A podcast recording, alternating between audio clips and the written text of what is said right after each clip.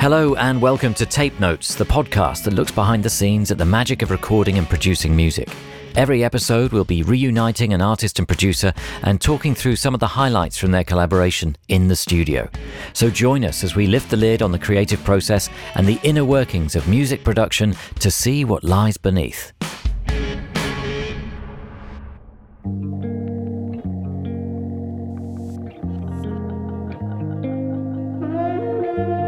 Hello, I'm John Kennedy, and joining me for this episode of Tape Notes are Tom Misch and engineer Adam Jaffrey to talk about how they recorded and produced the album What Kind of Music. Tom Misch is a singer, multi instrumentalist, and producer from South London. Growing up in an artistic family, Tom started to play music from an early age, but after discovering hip hop and the world of Jay Dilla, he began writing and producing beats from his bedroom. By the age of 16, he was uploading three tracks a week to SoundCloud, and one of these, a collaboration with his sister Laura, was picked up and became a viral hit. Tom's first official release came in 2014, and over the following four years, he released two further EPs and two mixtapes, including collaborations with numerous artists such as Carmody, Jordan Rakei, and Loyle Carner.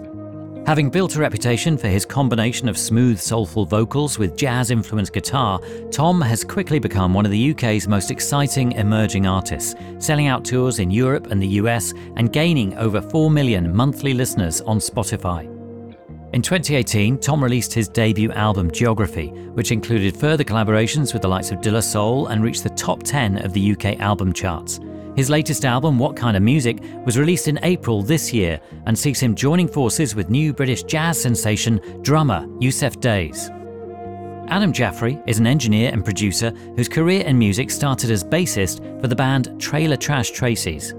Following the release of the band's debut album, Ester, released with Domino Records, Adam turned his hand to the more technical side of music producing, engineering, and mixing records for bands including Palace, Crows, Gengahr, and most recently, Kamaal Williams. In 2018, he set up Unwound Studios in Deptford, southeast London, which has hosted artists including Michael Kiwanuka, Robert Glasper, Lianne La Havas, Celeste Slowthai, and many more. Today, once again due to lockdown, I'm at home in Morden, South London, and Tom and Adam join me from Unwound in Deptford to talk about how What Kind of Music was recorded and produced. And what better way to start our conversation than by hearing something from the record? This is the title track, What Kind of Music?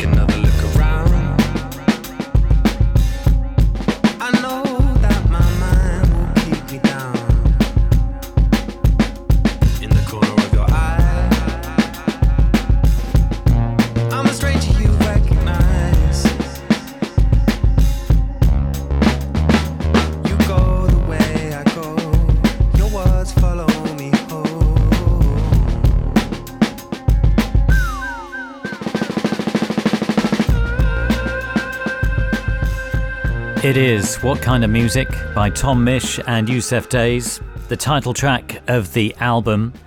And I'm very pleased to say that Tom Misch is in a studio on the other side of London. Hello, Tom. Hello, how you doing? I'm all right, thank you. So, where are you? I'm um, currently in a studio in Deptford.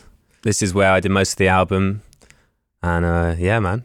Excellent. So, this is where What Kind of Music was created and recorded. And with you is Adam, who engineered the record and worked on the record with you. So, we should hear from Adam because Adam's going to join us in our conversation, aren't you, Adam? I am. I am. I'm here. Excellent. Very much here. So it's great that you're able to actually get into a studio together. This is a a first at the moment in, in the current climate. Now it's it's really interesting because I mean this is a fantastic collaboration between two people who really only started to talk to each other a couple of years ago. However, you did know each other at school, or you you saw each other make music at school. Uh, Can you explain, Tom?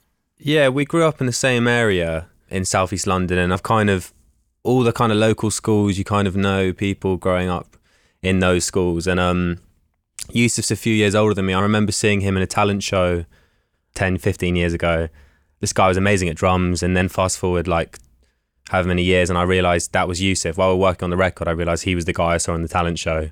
So yeah, we've kind of grown up in the same area, but I only met him two years ago, Right, summer 2018. right. And he came along to the launch party for Geography, your debut solo album. Yeah. Yeah, and so you met him there.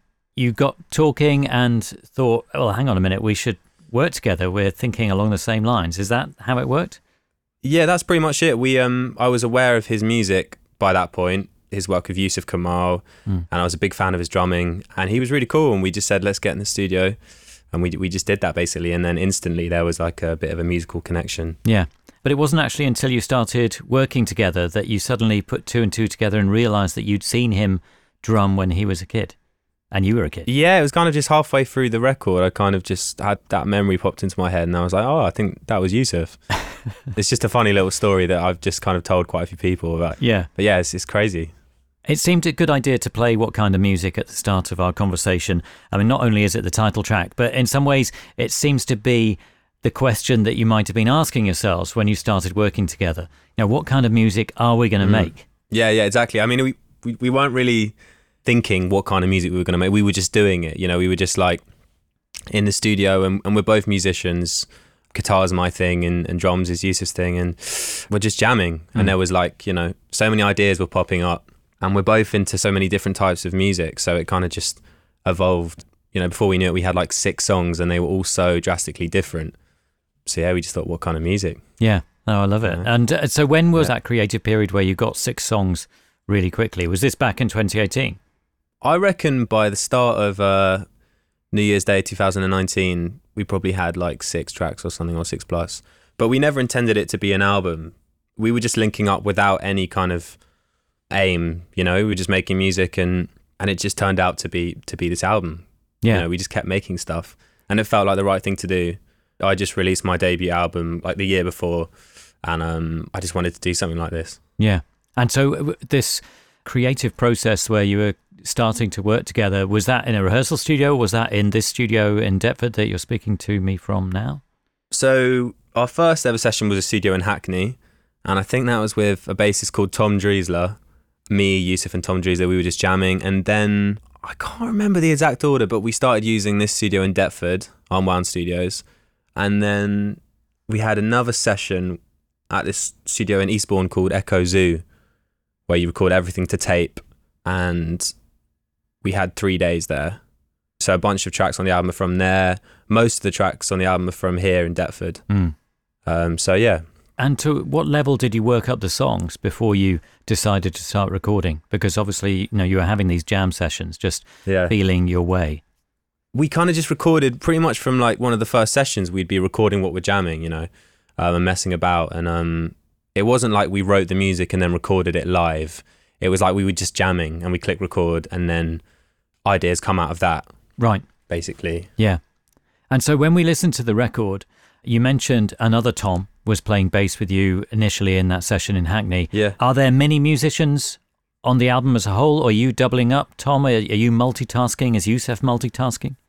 Um, yeah, there's a bunch of people involved, but but it really varied from track to track. Like on some tracks, I'd be playing bass. On some tracks, we had Rocco Palladino on bass or Tom Driessler. Um, we really switched it up. We had so many different people. You know, we had a, a guy called Tobie Tripp, who's an amazing violin player. He did some stuff. Guy called Miles, who helped at Echo Zoo, did some guitar stuff. So just yeah, a bunch of people Yeah. it was really nice to collaborate with different people and and reach out. I think because I normally do my records by myself, but on this record, you know, there are people who are better at me than playing bass, so so I reached out to them and um, and the keys? keys. I did some of the keys. Hmm. Some other people did some keys. I think. I can't quite remember the whole process of making the album. It's it's it's quite interesting. It was a big experiment. Yeah. And so Adam was there in the recording sessions, making sure that it all got down to tape Yeah. in as understandable a manner as possible. I mean, did Adam join in playing as well or, or not? Did Um, you join in? I didn't. Yeah, not on the not on the performance side of things really. Yeah. Um, my involvement was kind of pretty fluid, really. To be honest, it was like switched up, didn't it, between like yeah. straight up engineering and just being around and helping Tom out with certain, you know, advice on plugins and Yeah. equipment to use as well, and then and then also doing a bit of writing as well. It was just trying to just have a positive impact on the record, really, Yeah. Yeah, in terms of what I could bring, and that that was various things, really. yeah, definitely. Like I, I, um, I don't normally use a, a proper studio like this. So initially, Adam was helping me understand how to use all the equipment and stuff. So he had a big role in that sense of just showing me what's good, basically. Yeah. And then obviously as well, the a lot of it was obviously real instruments as well, so we had to get that down, didn't we? So yeah, the technical side of it, with you know the way we recorded things with mics and stuff like that, that, is where where the bones of my involvement were really on the on the record. Yeah. yeah. So, were you taking on a producer role then, Tom? And where did Yussef stand with regard to this? Yeah. Was he happy to kind of let you get on with it? Because obviously we haven't got Yussef here Mm. with us today. Um, yeah, I think I, I produced the majority of the record, but it depends how you define production. You know, Yu- Yussef would say that he sort of assisted produce the record because he was present in the room for, for a lot of uh, the sessions, and and he'd be telling me, you know, put more reverb on my snare. Can you do a bit more of this and that? So you could define that as production. Yeah. But I was the one sort of on the laptop, dragging and dropping. So I, I don't know. It was a mixture but it was really interesting having his input because you know collaborating you do things differently I, I- the way we processed the drums and stuff was a mixture of what Yussef wanted what I liked and then also Adam kind of saying this is a way you can achieve that sound you know whether that's miking or using plugins and stuff like that Yeah. you know. Yeah. so it w- was a collaboration Yeah. The first song we're going to look at in detail is Last 100. And can you remember how this started? Yeah. Um, so this started actually. The the bones of the idea was uh, me and Yussef had. It was like the end of the day. We'd had a long session, and before we left the studio, I think I was just messing around on the piano, and he was on the drums, and then I started playing these chords that sound a bit like the Rugrats intro, and and then I clicked record on uh on my phone just to get the idea down, and I've got the initial voice note here actually. Oh, excellent. So I could play it so you can hear the, the initial idea. Yeah, that would be great.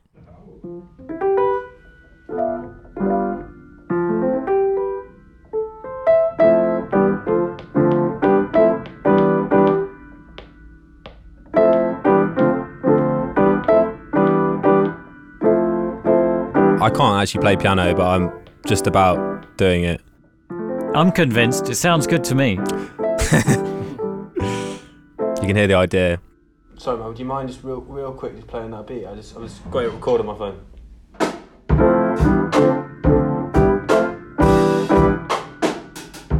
Yeah, you can kind of hear the, the basis of the song. It changed when we when we looked at it. Yeah.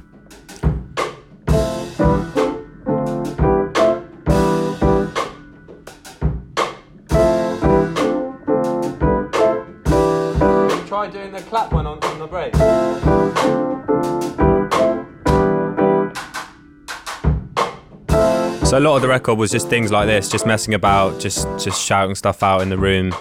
Which is one of the things that's really great about the record, I think, because it sounds like we can hear that communication going on Yeah. between the two of you. Yeah, yeah, yeah, yeah. You know, and that gives it such a a great intimate Yeah. listening experience, I think. You know, it really feels as if you're hanging out with Tom and Yussef while they're creating the music for you. Definitely. You know, Definitely. It's funny because some of the reviews were saying how it just sounds like a big jam session, and that you know a couple of negative reviews, and they got it completely right. It was just a big jam session, but people they often want like a polished product, you know, in, in terms of a- an album, and and this wasn't that. You know, it was kind of like the sketches and the the rough vibe to it. Yeah. Personally, I mean, I, I really love that. For me, one of the kind of joys of this album is that you put it on and you're just in that zone, you're in that world that you've created. And it just has this great feeling as well this feeling that you're both really enjoying what you're each creating because Yeah. you're both kind of pushing yourselves in different ways, I think, you know, and, and taking you away, Tom, from maybe the kind of approaches to songwriting that you might have taken when you put the Geography album together. Yeah, definitely. I mean, Yussef is his thing is live drumming, so he wanted it was kind of a, a mixture of trying to capture that energy and that element of what he does, while also trying to make you know bringing what I do, which is making a song more song structured thing and writing lyrics and stuff. But yeah, the session for this track, I think Adam and Yussef had been in the studio for a few days, Mm. and then I I came in later that night. Was it was it the next day or was it in the I think it was the second or, or third day You just kind of dropped by, didn't you? Really? Yeah. I think when that voice note was recorded, I think I remember you still had your coat on. You just got in the door, Oh yeah. and um, you're just like, I've got this idea. And what you hear there on the voice note is pretty much a few minutes after you, you walked in the door. Really, it was just a very Yeah. casual, casual little moment. Really. Yeah, yeah, yeah. It was. I think it was like evening or something. I was. I was quite hungover, and sometimes when when I'm hungover and I go to the studio, it's amazing because I'm not thinking too much. I kind of just like I just forget that I'm hungover basically, and it's, I feel amazing once I start working on music. And we started. um Yeah, I think I just recorded the piano or something. Yussef is on the drums We recorded the bones of it really quickly. really Yeah. quickly. Yeah. Yeah. and then I used this Moog filter on my guitar pedal board Mm. which kind of like gives gives me like a wah a wah kind of sound that I use quite a lot these days. And I uh, use an octave pedal, so my guitar was down. It sounded like a bass basically going through this Right. pedal, and that's the bass you hear on the track. Was just me jamming on that along. Yeah. Um, Maybe we could build this up in this way as you're talking about it. Yeah, okay, yeah. Let me play the the drums to start with. Yeah. And I yeah, I like I like the drum sound we got for this.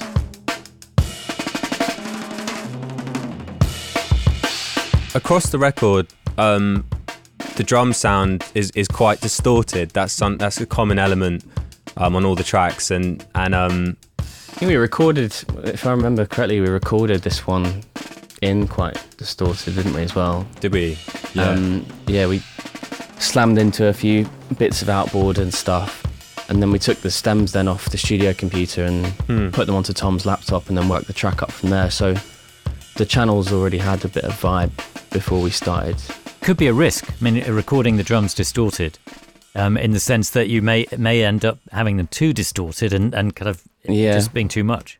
We'll tend to not distort every element of it. So one technique we used a lot on this record is using a kind of like mic in the in the middle of the kit, Hmm. which kind of gives like a an image of everything really, everything going on, and then supplement that mic with other close mics.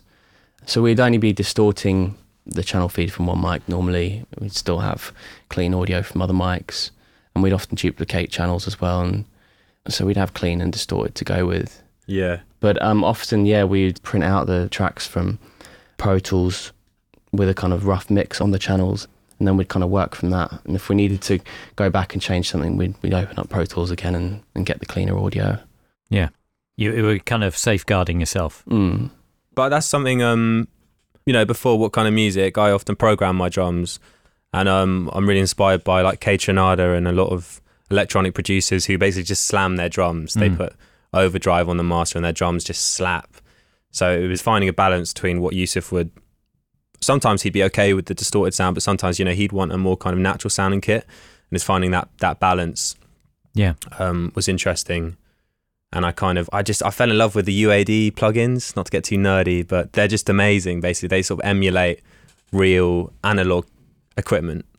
And Adam sort of helped me to let me know what's good. There's one plugin called Thermiculture. Is it Thermiculture? Thermionic. Thermionic Culture. It's the Culture Vulture. Culture Vulture.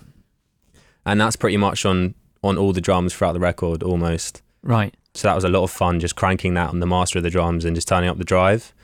And it sometimes gates the drums a little bit, so they they lose a bit of their sustain, but it can make them super like punchy and compressed. So that was that was something we did quite a lot. Right. I think you can hear that a little bit on these drums, maybe. It's subtle on, on this track, but you can hear a little bit of the thermi Culture vulture something.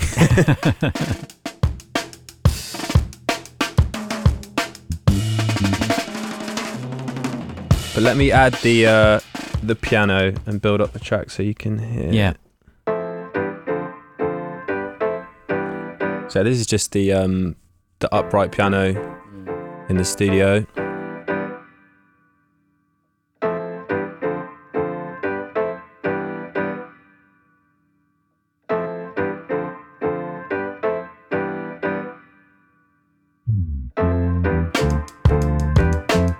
there. This is basically the, the basis of the song, the rhythm section. Uh, the bass you hear is the guitar octave down going through the the Moog Auto Wah. Right.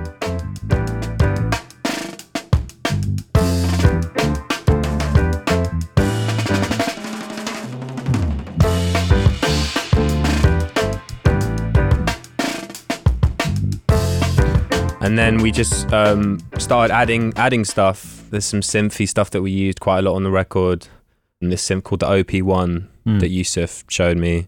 That's amazing, just for finding new sounds and for adding atmospheres on tracks and stuff. You can kind of use that. I loved using the delay and like changing the changing the the delay time, and it kind of messes up the sound in quite a nice way.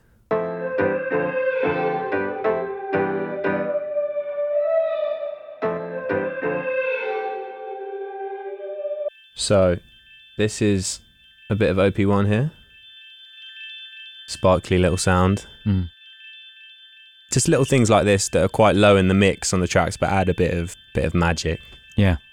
And was the OP1 in the studio?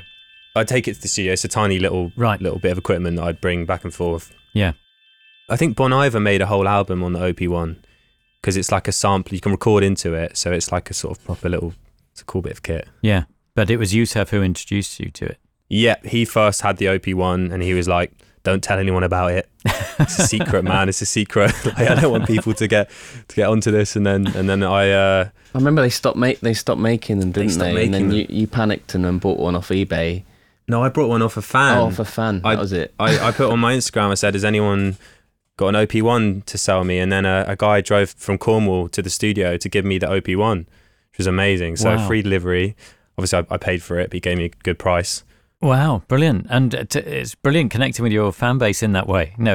Yeah, it was nice. They're kind of aiding and abetting your musical exploration and education, which is fantastic.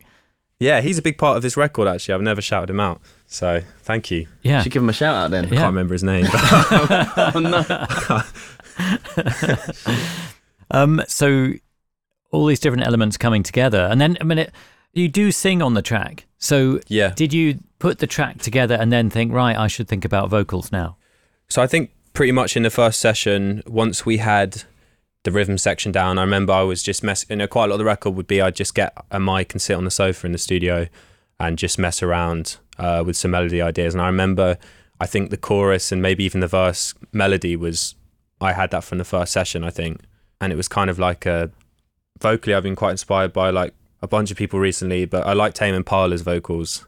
I like the way he does. He sings in falsetto and like manipulates his vocals. They're quite trippy. Hmm. Also, Thom Yorke. You probably don't hear that in this track, but on other tracks on the record. But um, Yussef's always been like, mess up your vocals. You know, he likes it when, when I put loads of delays and choruses and stuff on my vocals, which I hadn't really done before. So I'll, I'll play the, the lead vocal, I'll solo it so you can hear. I like you best when it's just you and me. Sometimes it gets You can hear a bit of bleed in there because I often just hold it. get I, up and leave. I often just hold a mic and, and uh, don't even put headphones on. I just play it out the, the speaker quite low volume, Right. you know. So that's how sort of DIY the record's been in that sense, you know. Yeah. Is that because you prefer not having headphones when you're singing? Yeah, I just think I get a better vibe. Hmm. It's almost like I'm playing live. I'm hearing it really low out the speakers. I turn up my vocal. You do get a bit of bleed, but a lot of the record was this mic I'm talking right now, which is the RE RE20 by Electra Voice. Electro voice, yeah. Right. Otherwise known as the uh, donkey dick. Wh- why is it known as know that, that. Adam? I don't know. Someone told me. So it's interesting. I mean, d- that um, I mean, you can really hear it on the record as a whole. This experimentation with vocals because they do sound more trippy. They do sound more dreamy, and that Yeah. was partly Yussef's suggestion, and also your own interest in that with other artists and hearing that in other artists' work. Yeah, I think it was, you know, the collaboration, Yussef's energy in the room and knowing what he likes. Um, it's that thing of collaborating. You brings out different things in yourself. And Mm.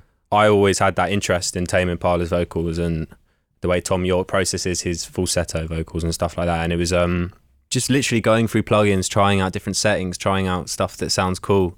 Adam showed me this this UAD plugin, the Korg. The delay. Yeah. Yeah, yeah. The really cool delay, It's a digital delay which is with modulation and stuff on it, yeah. emulates the real analog equipment. I use that quite a lot, and just just messing around. Can you illustrate that? I don't think I can actually because I don't have a dry one on here.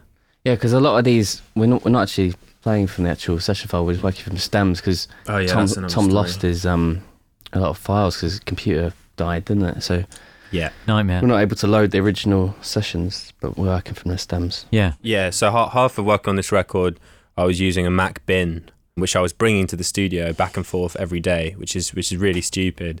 And then one day, um, it just wouldn't turn on, and I, d- I hadn't backed everything up, so so that was a real um, low point Yeah. making the record where I lost loads of files, and yeah, that w- wasn't great. So I lost quite a lot of the way we'd process stuff. I'd kind of had to like try and remember what we did.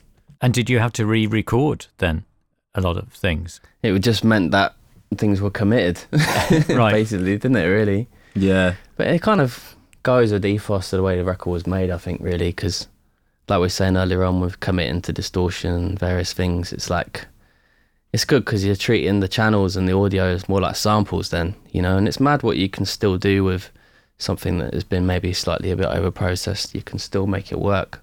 yeah, And yeah, it kind of helps stuff glue together, I guess, in that kind of sample, sample based way. Yeah. It's interesting, isn't it? Because it seems to me that uh, these songs and these recordings were led by physical performance and actual performance of the two of you. yeah, But then you, you kind of did that. And then it sounds like you had further fun by kind of going with certain decisions about certain processes and certain ways of treating both drums and vocals and guitar to create yeah. something else entirely. So it's, it's like you had two layers of fun somehow. So you had the fun of playing in the room together Yeah, and enjoying yeah, the different things that you were doing, and then you know walking away from that, returning to what you recorded that day, and then having further fun messing it up in a way. I've never I've never thought about that actually the double fun. Yeah, 100% because part of the joy of this record is playing with such a good musician. Just Yussef is like one of the best drummers in the world. So Mm. it's like such a adrenaline rush to play with him. And then yeah, it's different in the studio. That's a yeah, it's a different thing. That's probably why it was so you can hear kind of how fun the record was to make because it really was quite fun. I know it's always it, it, it always seems funny using the word fun to describe these things because obviously no music is regarded as very serious it's very important and these are artistic statements and you know they're they're heavyweight and meaningful mm. and they have mm. terrific resonance and you want them to have an impact on people but at the same time it's about having fun and and that interaction between you all you know and that's what really inspires you and excites you. And as you were saying yourself, Tom, only a few minutes ago, that you know you can walk into something with a hangover, but the very act of starting to play Mm. makes you forget about the hangover, and you just Yeah. get lost in what you're doing. Hundred percent. Yeah. Some tracks on the record are literally just us jamming, clicking record, and then they become the tracks on the record. Like on in Julie Mangos, that's a combination of one day where we just jammed loads of different stuff, and then I just spliced them together. Yeah, Yeah, that was pretty much just like monitor mix straight off the desk. Yeah, and then im- imported into a new project file along with other monitor mixes off the desk and then mashed together to create a medley, wasn't it? Yeah. So there wasn't really much multi tracking at all yeah. on those ones. Yeah. So we should move on from Last 100, but maybe we should hear Last 100 as it was eventually realized or a, a little section of it um, before we go on to Yeah. our, our second track from the record. But it's interesting also that, you know, as you say, Adam, some tracks recorded straight away and kind of almost left untouched or just tidied up or whatever. And then other tracks, like the ones we're looking at today, were more involved with the production side and more experimental in that way. Yeah, I think it was finding a balance of giving a nod to to the people who love musicians, you know, the, the musos who love Yussef and the stuff that he does, and making sure they get their bit, but also trying to widen the audience for that genre and and make an album that's really musical but also accessible. Hmm. But yeah, let me play the track.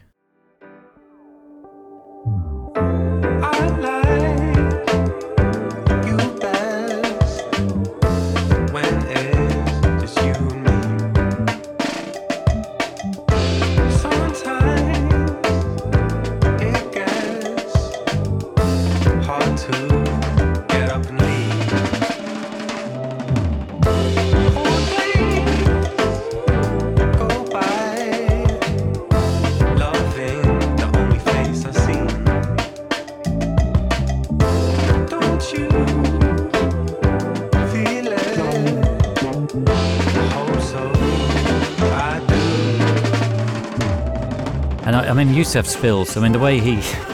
there's such momentum in what he does. You know, when, when it, just hearing those, uh, I, Yeah.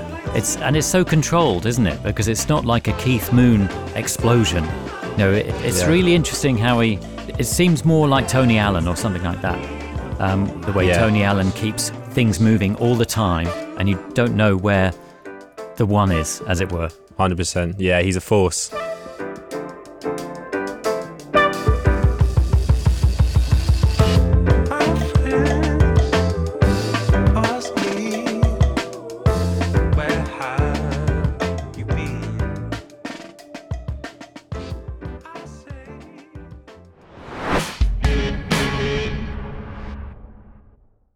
You may have heard us talk about Tape It before, and if you haven't, then let me fill you in, as they are the sponsor of today's episode with a fantastic offer for you. Tape It is an iPhone recording app made by musicians for musicians.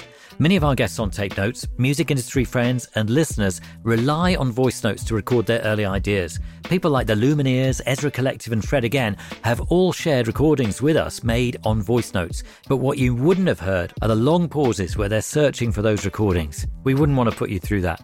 As you can understand, organising and finding the right notes, let alone a specific part, can be a nightmare. Tape It solves all of that voice memo chaos with intuitive labeling features, including automatic instrument detection, markers, and collaborative mixtapes, meaning you can share band practices, organise set lists, and brainstorm ideas with co writers and band members. Plus, you can record straight from your lock screen and attach text and photo notes to each recording. One of our favourite features within Tape It Pro is that you can record in stereo using two microphones along with gentler dynamic compression to give a much more natural sound than any of the usual apps. It's a huge upgrade to the microphone and all round audio quality. It really helps support the podcast whenever you engage with our sponsors. So if Tape It sounds like an app you'd use, then do us a favour. Pause the episode, head to the link in a recent episode show notes, or visit tape.it forward slash tape notes and give Tape It a go. That's tape.it forward slash tape notes. You can download for free or use the promo code tape notes for 50% off Tape It Pro. Thank you, and now on with the show. Did you do it? Honestly, Tape It is fantastic. All of the Tape Notes team members are complete converts, and excitingly, some of our guests have started to use it as well. So I really would recommend checking it out. And we're going to move on to another track called The Real now. This reminds me more of, of hip hop production, I suppose. Yeah, we have a lot of similar influences. We both love uh, a lot of hip hop. We love Radiohead, and then there is some stuff that I'm not into that he's into, and vice versa. Mm. So it was just finding those middle points. And um, this one, there was a day where I had a session with Loyle Carner in summer 2018, and Yussef he came down and um, he recorded some drums for Loyle. That's a track called Angel that's on Loyle's album. And then Loyle left the studio, and uh, me and Yussef carried on working. And we, I think that evening we got drums for like three tracks on the album. So the drums for Mm. what kind of music, the real, and something else. What was it? I can't remember, but something There was a lot. A lot album. got a lot got tracked that day, and that was the first day you'd been to the studio. Was that the first day? I think so. The day with Ben. Yeah, Yeah. that was the first time you, you'd been there. Yeah, okay. So that day there was a bunch of drums recorded and um fast forward like a few weeks I'm I'm at home, my mates round and we're just messing around making some beats and then I got up the drums for a little section and chopped the drums that Yussef played and um started chopping this Aretha Franklin sample, which I'll play now. Which is lovely.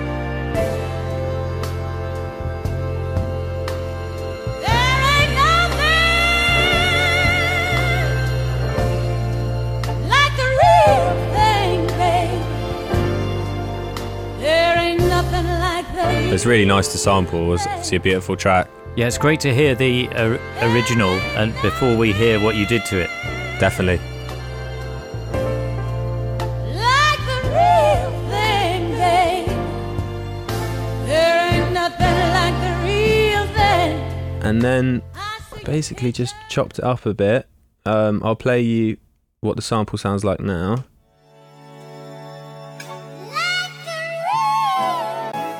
So it's kind of slowed down a little bit, pitch shifted up. Guess you could say it's inspired by kind of Kanye West, his beats. Yeah. Where he chops like old soul records and stuff like that.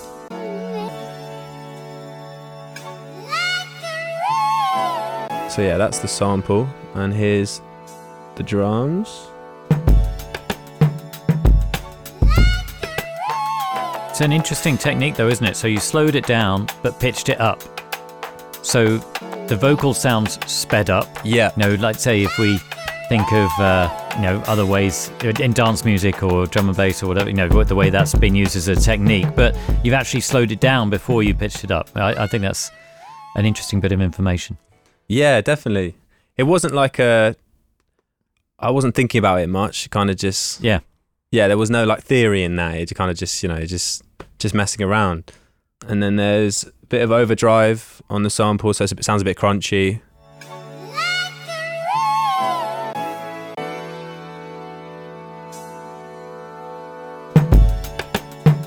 The drums are just two mics on this one. Oh yeah, In fact, to be honest, all the initial sessions generally were. It was just a one mic in the middle and then a kick drum, and that was it. yeah, Right. yeah. The drums for what kind of music? The real and um, what's that track on Loyle's album?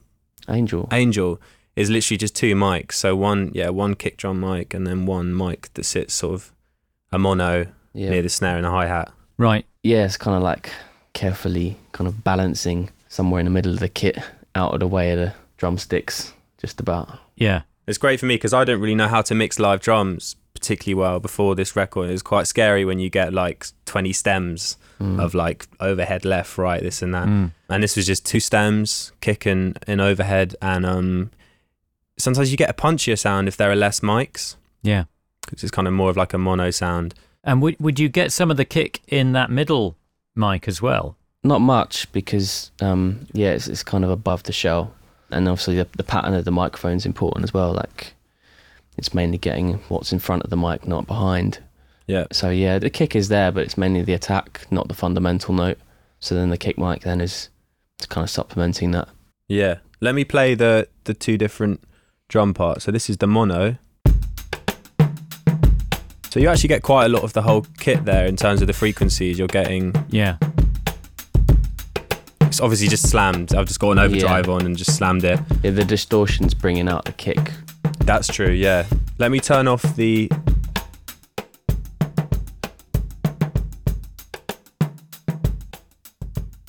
It's way quieter, but you can hear it just sounds a bit more natural there. Yeah. and then that's one of the distortions then I've been playing around with a lot of different distortions like there's the Logic overdrive there's um the Neve preamp plugin where I just slam the the preamp and then there's the Culture Vulture which is another one that was used quite a lot Yeah. and then here's the kick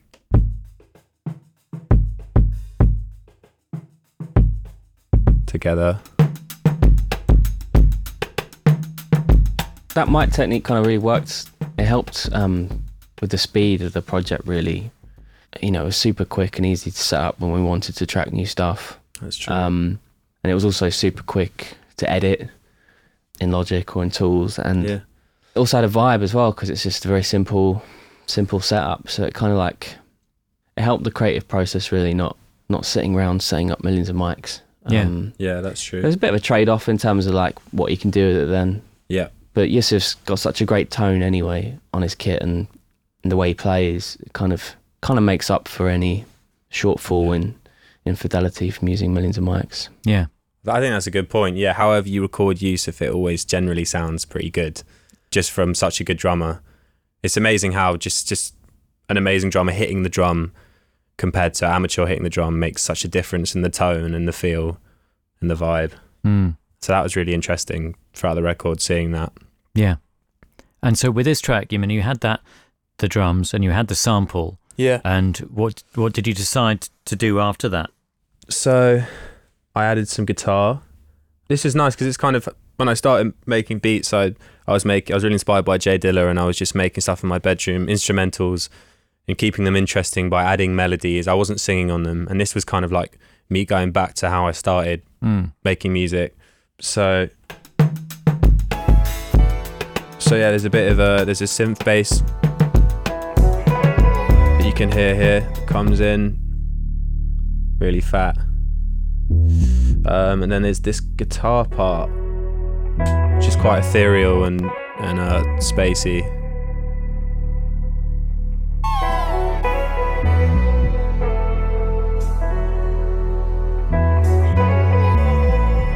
I think originally we wanted to get uh, Noname on this. Um, he's an amazing rapper, Yeah. but that never happened. So I tried singing on it. When you tell me now I can do anything. When I think I'm done and you say you're better than that, I can do anything. my vocals are really um, lo-fi on this. I've basically taken out all the. Sounds like a telephone kind of vocal. Take out all the low end. Right. They nearly weren't there at all. These vocals. I remember you kind of finished the track, Yeah. and I remember you playing it to me. And it was like it was just instrumental. you just couldn't hear them. you know, no, you taking them out. I the take them vocal. And then I remember, I remember us sitting in there and being like, "Wait a minute, where's the where's the vocal gone?" but it's so good. It really works on the like it sits right bang in the middle of the track. Yeah. and like everything goes quiet and you just kind of concentrating on your vocal. I think it's a really important part of this tune and, and where it sits on the album as well. I'm glad it ended up coming back. Yeah. yeah, the um I had a session with a songwriter called Eg White and um he put down some piano. Which you can hear, which is really nice. And the lyrics are actually Eg's lyrics. Right. You were specifically working on this song with Eg. I just I, I had a few a few days booked with Eg and um I was in the process of working on this album and um we write together sometimes. Hmm. And he said he's got this song that he that he's not using and the lyrics work really well with the track. Yeah. Well, they're, they're kind of encouraging, aren't they? The words. You know, I listen to them Yeah. and think, you know, that's it's great. It's like you're reassuring somebody or, or you know, Mm. using somebody's reassurance to you.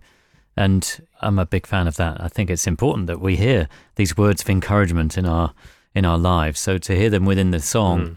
And hear them in, within Yeah. the track, you know, it, it's Yeah, a yeah. nice sentiment that you get across. Definitely.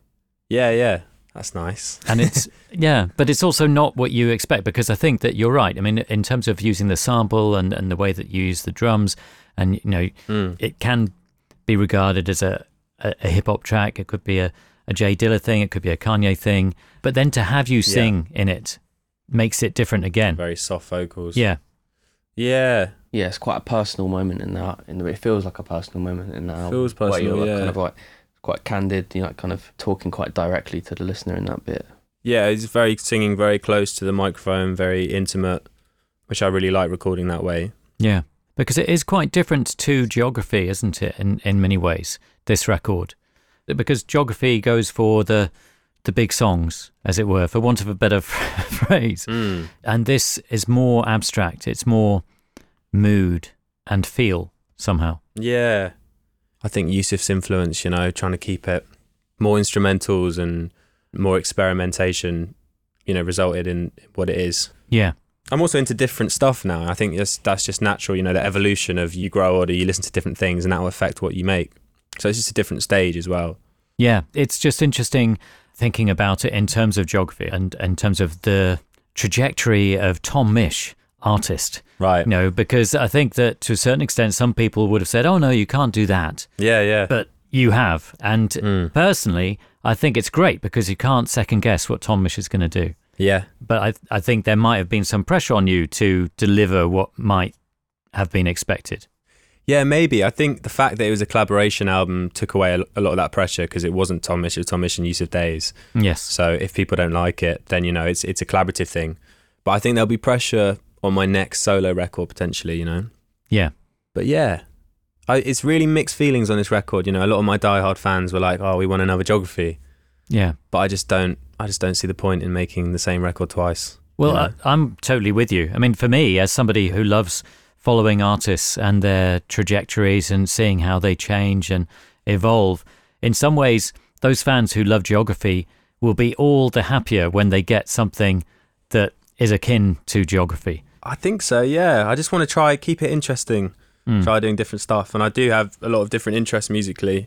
Um, one thing I want to do is an, is like a more acoustic sounding record, but I'm always tempted to add drum. I just love drums, so it's always it's hard to keep away from drums. But that would be a good challenge to make a record without drums. And it's interesting Yeah. that that collaboration approach to things. You know, so say you collaborate with Yussef, you collaborate with Loyle, you collaborate with Michael. You're happy to collaborate with other songwriters such as Eg White as well. That's Hmm, know, yeah. it's, it's such an open-minded approach, but you also see the value of it. Yeah, I think um, if you're ever stuck creatively, collaboration is the best thing you can do because it just gets you out of your headspace, Mm. and it, and you evolve as an artist when you collaborate. Working with Yussef on this record meant that everything I make from now on will be influenced by this record. So it, it's it's an, yeah, I think it's always important. Not for everyone, you know. A lot of people work by themselves and happily do that. Yeah. And uh, quickly to add, I think also a lot of the records that I like these days did involve a lot of people, you know, and I like a lot of old soul music and where they'd use these amazing studios and they'd have amazing engineers and the musicians were top notch. And I feel like that you have to be collaborating to do that. A lot of people involved in those records. So if I want to make something in that elk, I have to work with different people. Yeah. So with the reel, how did you realize when the reel was finished then? This one was quite tricky working out when to. It, it feels unfinished to me even now, to be Mm. honest. But I think it was, you know, it was almost like had I got the verse down, you know, rounding it up with that guitar riff that comes before my verse and after my verse. And I think this, I quite like how short this one is. You know, it's just like a little snapshot on the record. Yeah. But, you know, I, I think it's also thinking about what you have in the record and, and what isn't there as well. I think this was done quite far into the process. So it's kind of, I knew I wanted to get a sort of hip hop sampling vibe in. Yeah. Yeah. You were kind of looking for that as a contrast to some of the other things that you'd already got. Yeah, Yeah. exactly. I guess the arrangement on this one just is maybe a little less conventional with the the A and the B section, isn't it? It's kind of like it's got this kind of bit in the middle, this kind of eye of the storm bit, you know. Yeah. Um, It's not the classic verse chorus structure. It's like something different. Yeah. Partly because sometimes writing another verse is, is just really long. so it's nice to just have one verse, Yeah. even though I didn't write this verse. But yeah, I like that honesty and I like that approach. I mean, it, it seems refreshing, you know, and maybe we should hear this little middle section that you're referring to, Adam, if we could, just so, so that people can hear that. Mm. When you tell me now, I can do anything. When I think I'm done and you say you're better than that, I can do anything. And if it doesn't work out, don't mind, don't mind. If it doesn't work out, that's fine, that's fine. You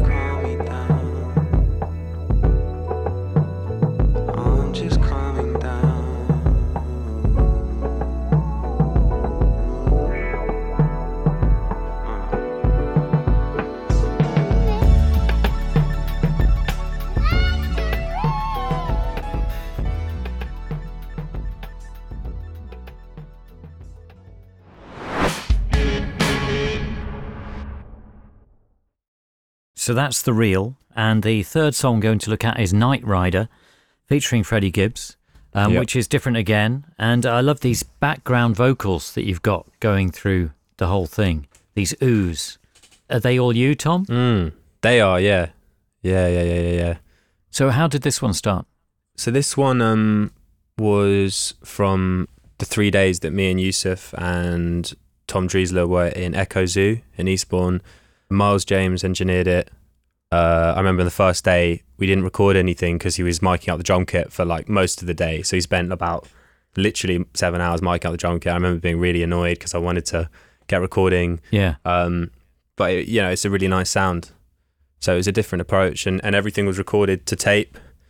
Um, yeah, it was a different experience, really. Yeah, yeah, it, that's interesting to hear, especially in contrast to what you were just explaining with regard to the reel and the the, the two mic setup and the idea that Yeah. you know you can set that up and get on with it quite quickly. Yeah. So um, was Yussef involved in that setup? Would he say no, no, no, we can't put it there. We we need to be have it over here or anything like that? Mm, no, not really. I think we talk about the kind of sound we're going for. Mm. You know, a lot of referencing records and, and referencing like different sounds, stuff like that. And um, and this was just uh, this is just us jamming basically. This is, I think this might have been later that that evening on the first day, and we just started jamming and and basically recorded like you know an hour of of jamming different stuff. And this was um, this is something that I I later arranged chopped up stuff for a kind of verse chorus vibe and and we made it a song but i'll play the i'll play the drum sound because i'm really fond of the drum sound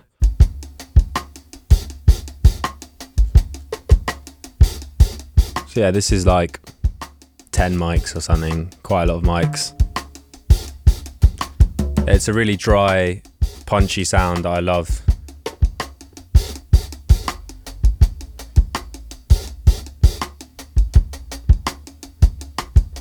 Yeah we were just playing on this groove for for a while really. Yeah. um, and I think a reference for the drums was uh, this Bill Withers track called "Use Me," Right. and the drums sound quite similar to the drums on this. Yeah. And I was playing this, just these two guitar chords going through this um this guitar pedal I have called the Lo-Fi Junkie. It basically compresses it, lo-fi's it, and has this kind of wavy feel, sort of like pitch shifting it does. And I'll play that now. So I was just literally playing two chords.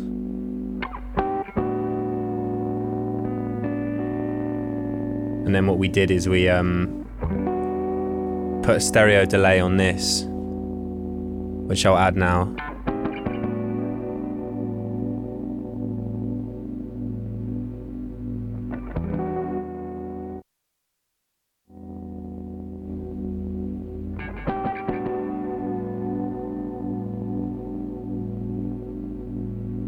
Both versions are kind of wavering at different points.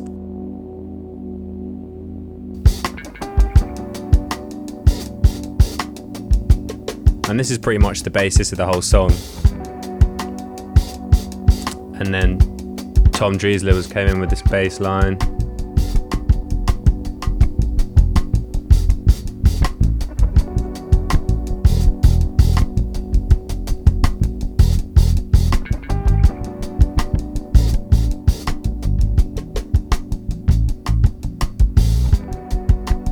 Yeah, this is a result of us jamming for we were just jamming for ages and, and I chopped up to make the the structure of the song. Yeah. Yeah. Um And we did loads of overdubs. yeah, we recorded a bunch of stuff on top. I'll play this uh this is Tobie Tripp, he plays violin. He came down for a day and um we did these kind of these kind of violin delay stuff across the whole record. I've done a lot of vinyl, fake vinyl stops. It sounds like the vinyl player is being slowed down. It's just an effect that I used. Him plucking the violin. It's got loads of delays and reverbs on.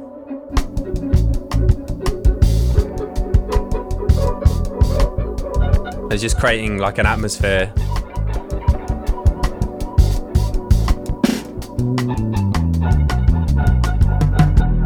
Why did you want to go with a violin? You know, what made you think of getting Tobie in? Well, I've kind of always got violins on my records. I, I play violin was the first instrument that I started playing, so it's part of my palette. When I'm making music, I always think add some violin. Yeah. Um, and you can do some quite trippy stuff on the violin, which not many people do. But Tobie's really good at that, where you just can hold a note and then slowly sort of slide down or up, and you know mess that up with post production and stuff, which is quite cool. But yeah, And how did you make that switch from violin to guitar?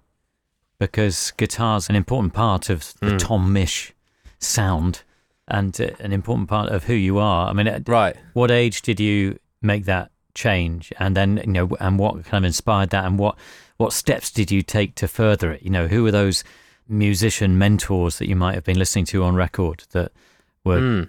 taking you on a journey somewhere? Um, well, I started playing guitar when I was like three or four. My dad plays. Sorry, I, I started playing violin when I was three or four. My dad plays the violin, and he used to force me to play the violin. I remember that.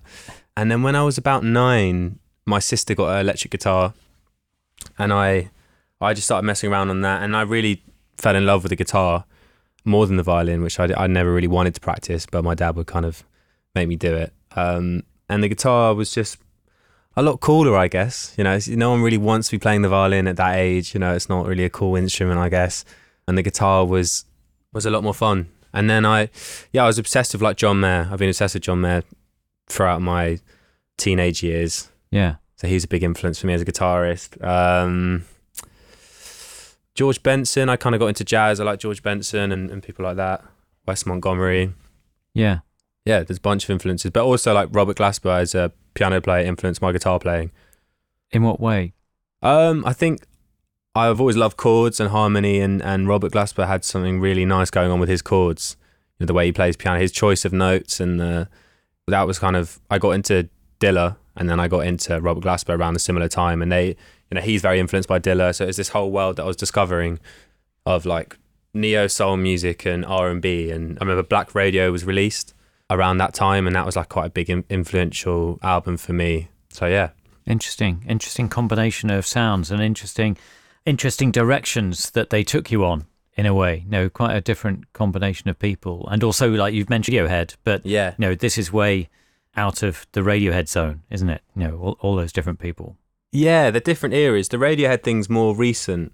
You know, it, it was like Red Hot Chili Peppers when I was like 10, 11.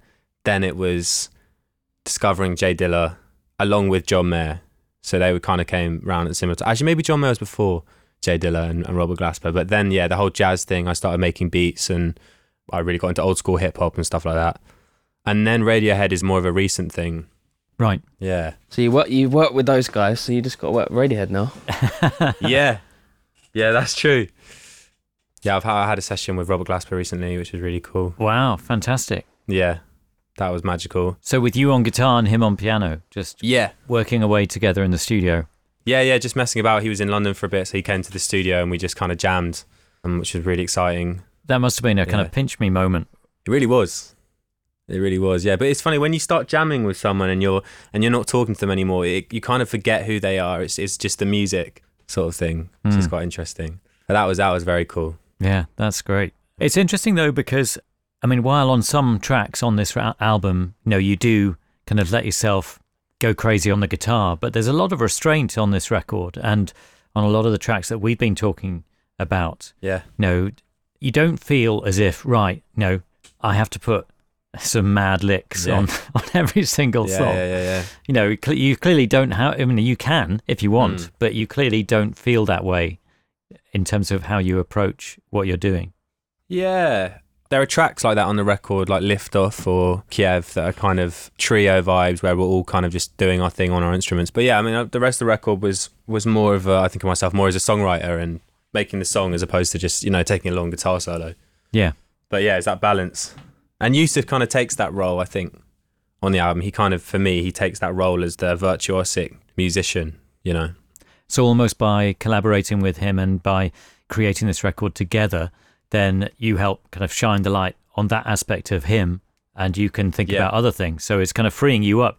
It did, yeah. I was thinking about production a lot of the time and, and soundscapes and stuff like that, less than guitar parts, Yeah. you know. And so with Night. Rider, I mean, you, you sing, but you also get Freddie Gibbs involved. Yeah. And when did you decide it'd be a good idea to have somebody like Freddie get involved? Um, we would we kind of had a list of people we were potentially going to get on, and then Yussef said he I think he'd sent some some drums to Freddie before or something, so he reached out to Freddie, Mm. and then uh, Freddie just sent back a verse, and it was cool. I think it really contrasts the track. You know, it's a really smooth track, and then you have Freddie who's quite like he's sort of aggressive as a rapper. I was kind I've actually discovered Freddie during this record. Right. I didn't really know his stuff beforehand, but Yussef's always been a big fan. Another great thing about working with other people, you know, they can introduce you to new people and Yep. new ideas. Exactly. Let me play uh, some of the vocals on this track because that's quite interesting. I got a feeling that won't calm down. Can't do it take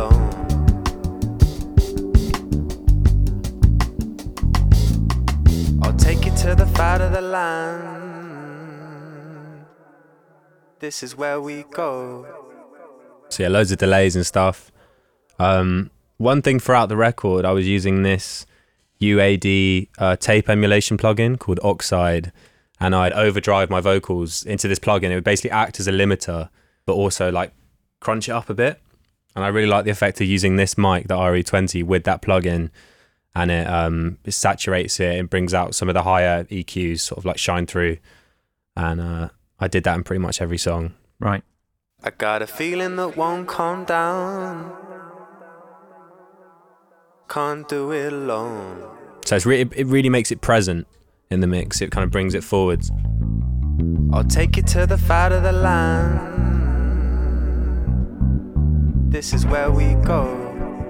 Yeah, so me, Adam, and Yussef wrote this one. Top down with the cruise control. Lights out with the radio on. It's crazy.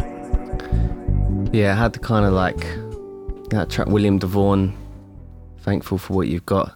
Had this kind of imagery of this, you know, this car. Yeah. I kept referencing the 80s TV show Knight Rider. Yeah. There's a trailer for that with this like beautiful imagery of this car going off into the sunset in the desert, loads of kind of like orangey colors and stuff. And that was a constant reference for me with this one. Because I, I was listening to the words, thinking, you know, so the Night Rider arrives, and you just have to go with the Night Rider. Yeah, I was trying to picture the scene, trying to work out what's going on. Why does he have to go with the Night Rider? It's just kind of fun lyrics to Yeah. interpret as you want. Just like, could be a chase, It's a could, good, it's could a be good, it's a something good, it's a good times tune. That's quite positive. I remember there was points when we were working on lyrics. I remember Yussef saying, "Oh, we need to like the lyrics are a bit Debbie Downer." He used to say, "We, we need to, we need them to be a bit more alpha." Yeah, you did say that.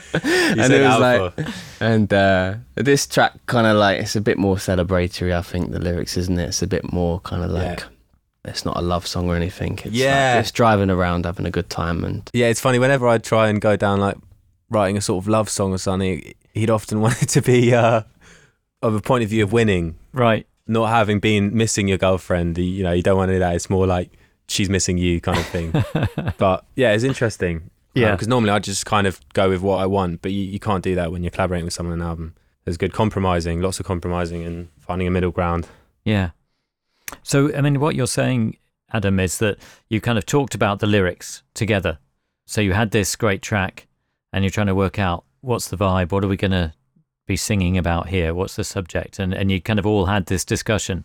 I mean, yeah, th- there was a couple. I remember there's another track we worked on called Number Thirteen, which is like probably the unlucky one, isn't it? Because it didn't it didn't make the record. But we were just working on on some lyrics on that, and um, often Tom has like placeholder lyrics where he's, he's getting the melody and the diction Nonsense, down, but with, lyrics. with placeholder lyrics, and Yeah. um, and it was a kind of process of subtracting those placeholder lyrics and giving some meaning to them Yeah, but keeping the flow and the diction all the, all the same because the melody was kind of built into the placeholder lyrics. So yeah, and then yeah, you kind of get a visual idea of what the song means or yeah. where it takes you, and and then that conversation I described earlier on was like something you know once it's been done, once the lyrics have been written down and committed, then you've got an idea of what it is, and then you kind of work out ah is this working, is it not? Yeah, often when I'm recording those like initial just nonsense lyrics, phonetically they're things I like to sing because it just is what came out naturally. So I often end up kind of shaping the the words around those kind of sounds that I'm making.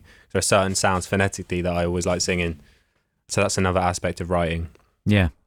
Which could be a challenge because then you, while you like singing them, trying to find the right words that you want to sing Yeah, with those sounds could be a hard task. And I guess that's why Yeah. you can turn to other people and say, well, now what can I put here? exactly. Yeah. Excellent. So, um, where should we uh, carry on with Nightrider? What else do we need to hear? What other ingredients? Let me play um some other guitar parts on this track. This is a part that Miles James did.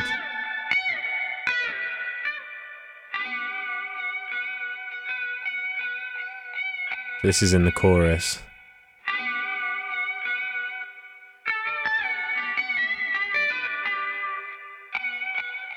I think that was through the played through the Eventide, wasn't it? Yeah, he came with some. He, he came Some down to the studio with a box of toys in the back of his car and um, Yeah, yeah, some synths and uh, some like modulation units and stuff, and yeah, just played through a load of outboard. yeah. That was really good. I like that's the thing about collaborating. I wouldn't have thought of a part like that in a chorus, but just you know, working having different minds on the project, he he brought that part. Yeah. But yeah, that's pretty much that for this track. So there are a couple of repeat questions that we like to ask people, but before I ask them, let's have a blast of the master from Nightrider. I mean, maybe a little bit of the section with Freddie Gibbs would be nice to hear, seeing as we've been talking about Freddie. Yeah, yeah, yeah. Top down with the cruise control. Lights out with the radio on. It's crazy.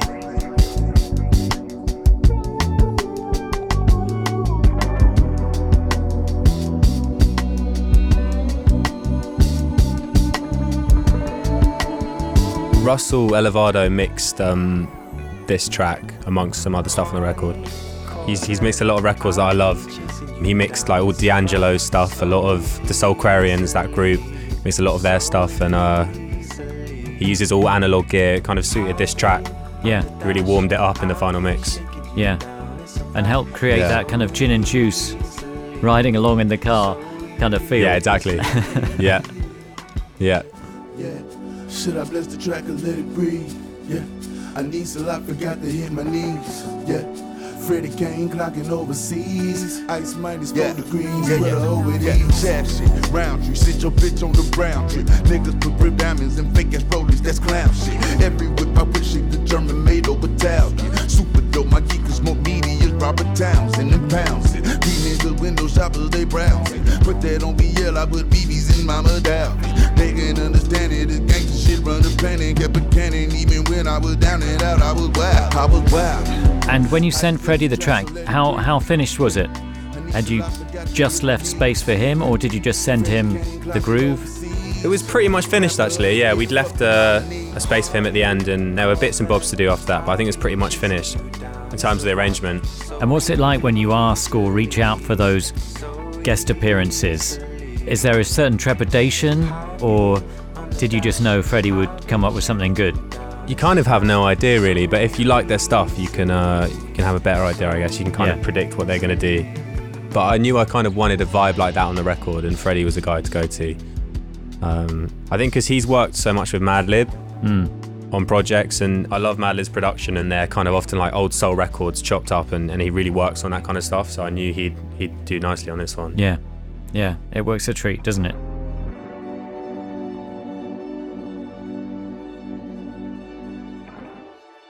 So, as I mentioned, there are a couple of questions we like to ask people. One is about advice. Have you ever received words of wisdom that have stayed with you that you would pass on to other people? Or have you got to the stage where you are at now and learned a few things that you would like to pass on to people? I think something I've learned from my experience releasing a few projects is kind of go with your gut feeling with the music, you know, and and uh, sort of ideas within the music. I think try and hold on to your initial, not your initial ideas, but your your vision, you know, because I think you can often have a lot of opinions, and, and I think it's important you sort of maintain your vision of it, you know, Mm. as an artist. So that's something I'm I'm going to try and do more. Moving on, just make sure I sort of stand my ground with how I want things to to sound. Yeah. What about you, Adam? Do you have words of wisdom from your position? Yeah, I remember someone once said to me, it was James Ford actually. He said, he said you got to ride the wave, and um, that kind of resonates with me a bit because I think in this game sometimes you get a wave and then a bit of a calm, and then another wave comes along, and just having that perspective that you know when the wave comes, you get on it and you ride it, and then you wait for the next one. It doesn't, you know, it's a cyclical business. This, and just got to appreciate appreciate the waves without sounding cheesy. Do you know what I mean? It's about seeing the long game in that. Yeah. Very interesting. So, the other question that we like to ask people is about equipment and whether you have a favorite piece of kit. And one of the great things about the conversation we've been having today is that you've really gone into which bits of kit you've been using to achieve certain effects, which has been really, really interesting and very revealing as well. You know, sometimes people like to play their cards close to their chest and don't like to share those secrets. Um, like Yussef Yeah, was yeah, talking yeah. about the OP1. Don't don't tell anybody about the OP1. But I think that's a And well known. the opposite.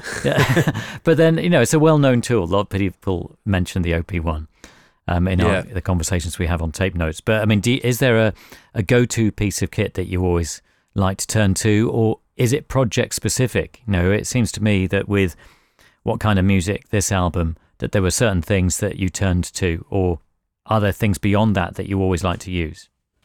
I don't know. yeah, for me, it's the easy question to answer. I've got this one box. It's this uh, tape echo called a Dynacord. I don't really use it for the echo, actually. I use it more just for the preamps on the way in, like the, the EQ and the kind of warmth that it gives, whatever you put through it.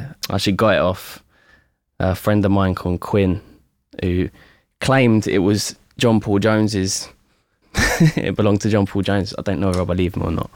But um, I, yeah, he said that he went out with John Paul Jones's girlfriend back in the day or something. Uh, John Paul Jones's daughter, sorry. No, very different. Two very different things. Um, and uh, yeah, so I had this sampler, this EMU E6400 I wasn't using, and I swapped it for this box. And uh, I've used it on most records that I've worked on ever since, really. It's just Yeah. a great character box. And um, it's got a, a story associated with it, which potentially isn't true, but but yeah, I'll, I'll still tell people the story.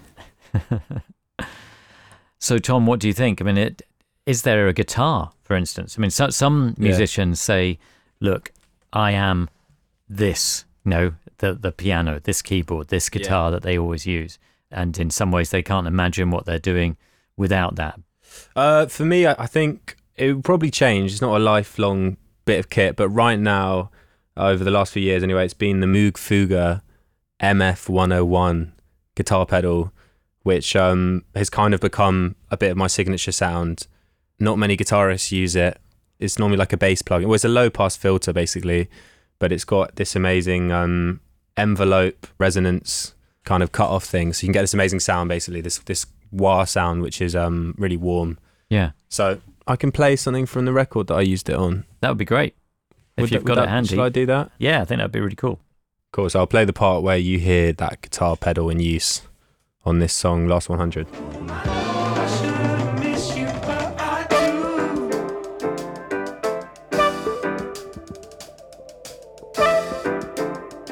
You can hear that, that melody there. That's it Wow, there. wow, wow. Right. So there it is. But you can hear that throughout on on lift off. I use it uh, throughout the whole song pretty much. Yeah. And if you drive into it, it sounds really, it kind of distorts and sounds really nice. Excellent. And is that something you're able to do on stage as well? Yeah, yeah, I take it everywhere. Yeah. Yeah. Excellent. Um, thank you so much for sorting this out and making this happen with you in Deptford and me in another part of South London via the wonders of, of our online world. On another occasion, we'd have come into the studio and, and hung out with you there, especially because that is the place that helped give us what kind of music. Very exciting.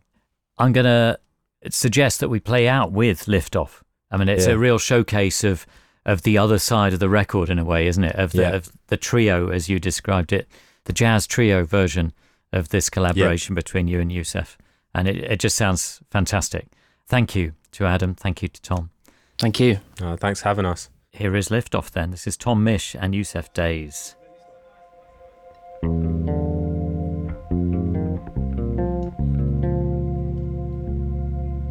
Thank you for listening. We hope you enjoyed the episode. If you have a moment, do tell your friends and leave us a review. It all really helps. Thanks to those of you who have already donated to the show. I'm just one part of the team that brings you tape notes. It relies on your support. If you'd like to donate, please head to our website. To ask a question on a future episode or find out who's coming up, head to our socials and on Instagram you can see pictures from the recording sessions for each episode of Tape Notes. Once again, thank you for listening. Until next time, goodbye.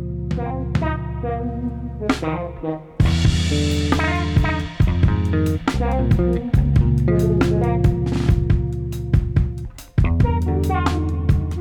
you.